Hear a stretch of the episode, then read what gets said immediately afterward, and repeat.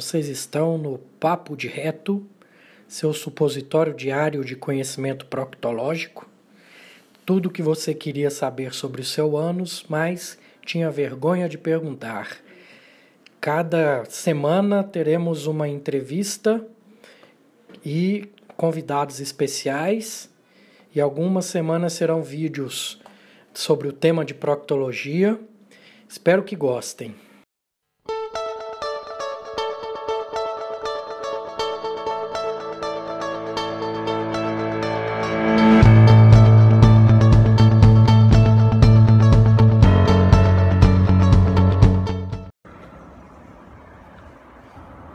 Dia a todos. Vim dar uma alta aqui no Ananeri. Parei o carro um pouquinho longe para andar um pouco. Aproveitar esse sol, fazer uma fotossíntesezinha aqui. É, vamos lá, assunto de hoje: abscesso anorretal. Às vezes aparece um abaulamento na borda do ânus ou uma dor que não melhora com nada. Você vai no farmacêutico, ele fala que é hemorroida, te taca remédio de hemorroida. Você vai no no clínico, ele nem te examina, já trata como hemorroida também. E você vai piorando, não dá conta nem de sentar. Aquela dor não melhora com remédio algum. E você começa a ter sintomas sistêmicos. O que, que é isso? Começa a dar febre, calafrio. É grave, gente, tá? Então não pode brincar com isso não. Por isso que é bom e sentiu alguma coisa no ânus, procurar o especialista, certo? Aí você chega no especialista, até o próprio especialista, algumas vezes o abscesso ele não está visível, ele não está de fora, ele está dentro. Sua dor é tão grande que você não consegue deixar nem fazer o exame, nem fazer o toque. Como na mão de um médico experiente, ele pensa em uma trombose hemorroidária interna ou um abscesso, mas pelos sintomas sistêmicos, a gente já pensa no abscesso Provavelmente ele vai pedir um exame físico sob narcose. O que, que é isso? É porque eu preciso te sedar para conseguir te examinar de tanta dor que você tem, certo? E nesse exame físico eu já consigo ver, sentir o abaulamento e indicar sua cirurgia, que é a drenagem de abscesso, tá bom? Isso é centro cirúrgico, com hack anestesia, resolve o seu problema tá ok? Então, em resumo, é uma patologia que pode te colocar em risco de vida, tá? Por poder gerar uma sepse. Então não é brincadeira.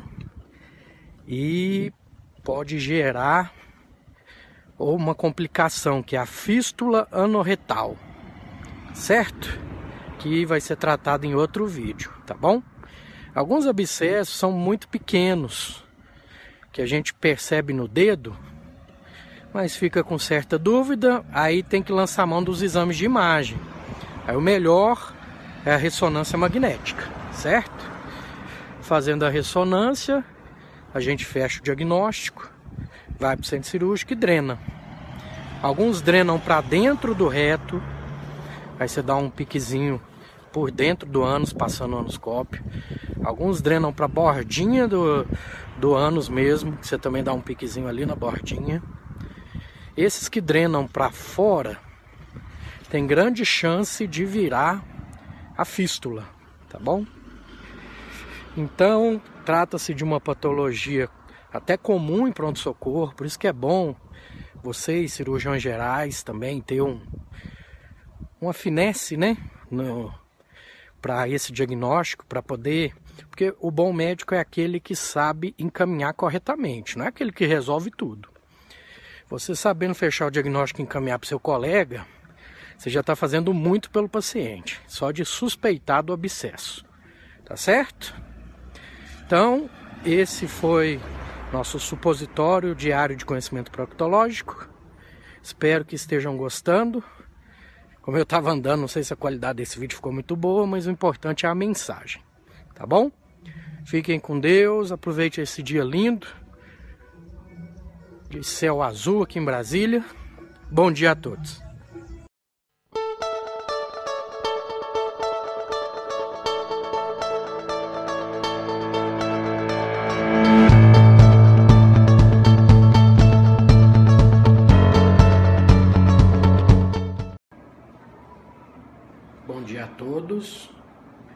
Conforme combinado, ontem falei do abscesso no retal. Hoje vou falar da fístula no retal. A fístula pode ser o resultado da cicatrização do abscesso no retal, tá? Vou explicar isso melhor para vocês. É, imagina que fez um caninho ligando o ânus ou o reto, a, a bordinha da, da nádega ou ao próprio ânus ali na bordinha, tá? O ânus ele tem um tônus, ele fica contraído. Com o tempo, o que pode acontecer é, pela questão desse tônus do ânus, perpetuar esse caminhozinho né, na, na borda do ânus ali. Perpetua, fica mais fácil, vamos falar assim, o gás, o, o líquidozinho, a secreção, passar por aquele caninho do que descer pelo ânus. Então isso faz com que ocorre uma epitelização. O que, que é isso? O caninho, que era um caninho falso, vira um caninho de verdade, porque começa a criar mucosa, epitelizar ali dentro, tá bom? Quando isso acontece é porque já ficou crônico, né? E aí não tem outro jeito, é cirúrgico. Eu tenho que tirar aquele pertuito, porque senão a coisa não se resolve, tá bom? E não adianta eu ir operando, eu preciso estudar essa fístula, tá? Porque ela pode passar por dentro do músculo, o esfíncter externo, entre o músculo externo e o interno, ou fora dessa musculatura, tá?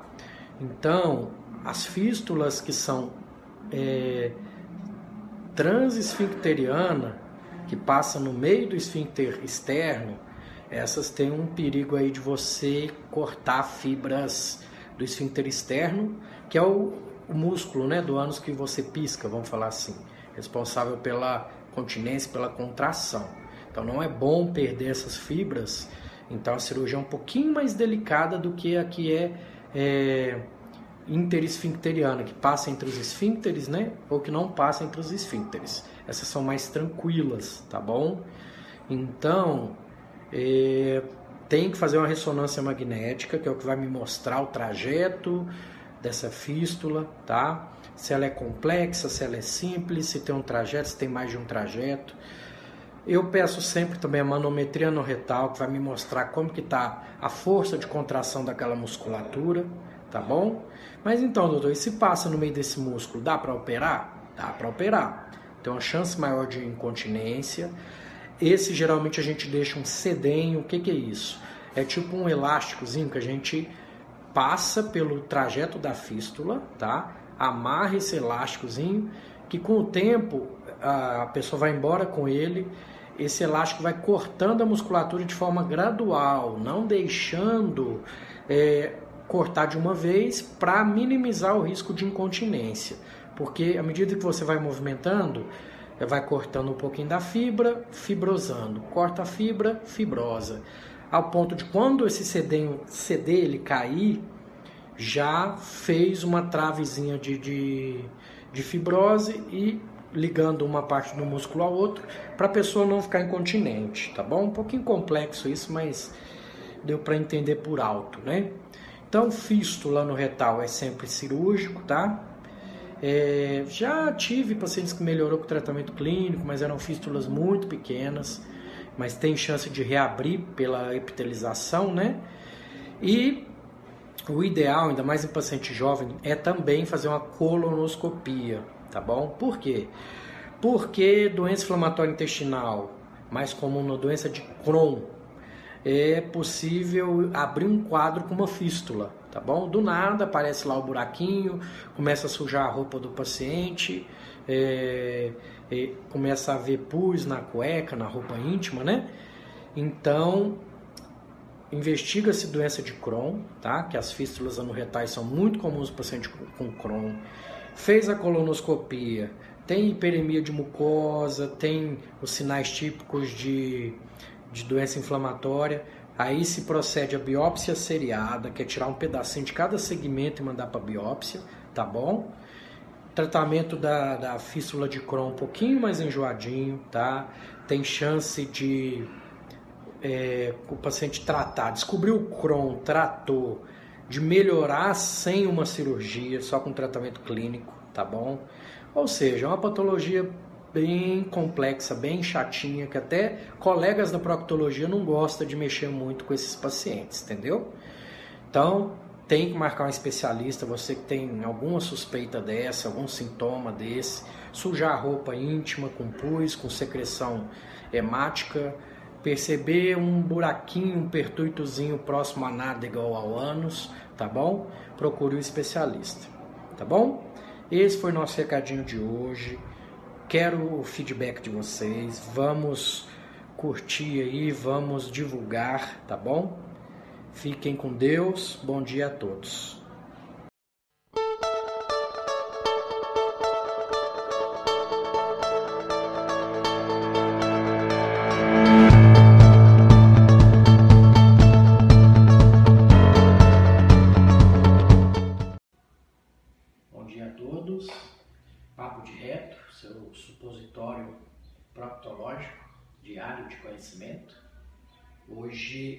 Tema escolhido foi cisto pilonidal, ou cisto sacrococcígeo. Tá? É, é muito comum em pessoas que têm muito, uma pelificação mais intensa no corpo, tanto homem quanto mulher. Tá? É algo que você nasce com isso, mas não quer dizer que vai manifestar quando você nascer, tá? Pode vir manifestar ou na adolescência ou na idade adulta, tá bom? Como que surge que você suspeita que tem isso?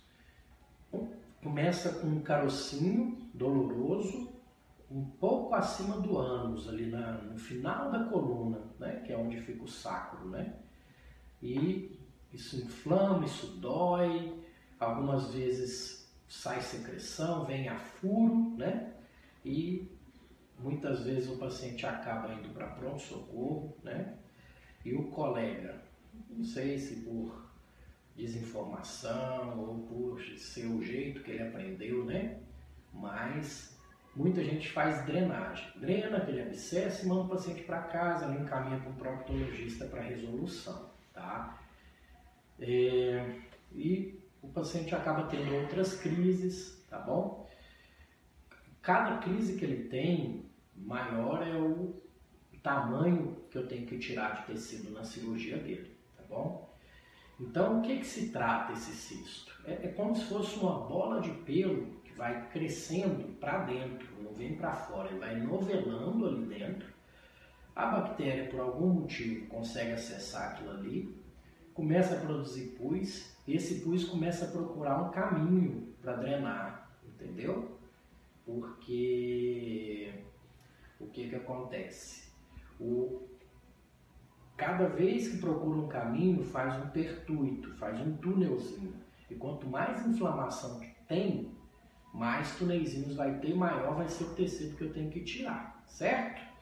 Então, a cirurgia, você resseca tecido doente em volta, tecido doente envolto de tecido saudável, tá? De forma que você tem que ir quase ir até o osso, né? E a cicatrização disso é aberta, tá? Eu, pelo menos, uso a técnica aberta, tá? Tenho melhores resultados, tenho baixas recidivas dessa forma. O chato é o pós-operatório. Eu costumo falar que precisa ter um enfermeiro, entre aspas, em casa, tá? Alguém tem que fazer esse curativo todo dia. Retorna na primeira semana, em uns três dias de cirurgia, é, primeiro curativo, eu gosto que a pessoa faça e eu visualize o primeiro curativo. Depois, semanalmente, até eu conferir que a pessoa está fazendo de forma correta. Se colocar pouca gasa dentro da ferida, as bordas se encostam e o problema volta com mais rapidez, certo?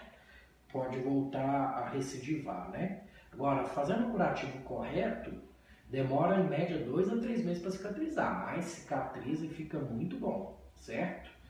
Então, assim, em resumo, mesmo na urgência, quando está com abscesso, é, eu gosto de, de já operar para resolver, fazer a cirurgia definitiva, tá bom? Os colegas que estejam assistindo, chegou para vocês, pode até drenar para melhorar a dor do paciente, mas não deixe de encaminhar um bom proctologista, tá bom? Esse é o recadinho de hoje, Carpe Diem.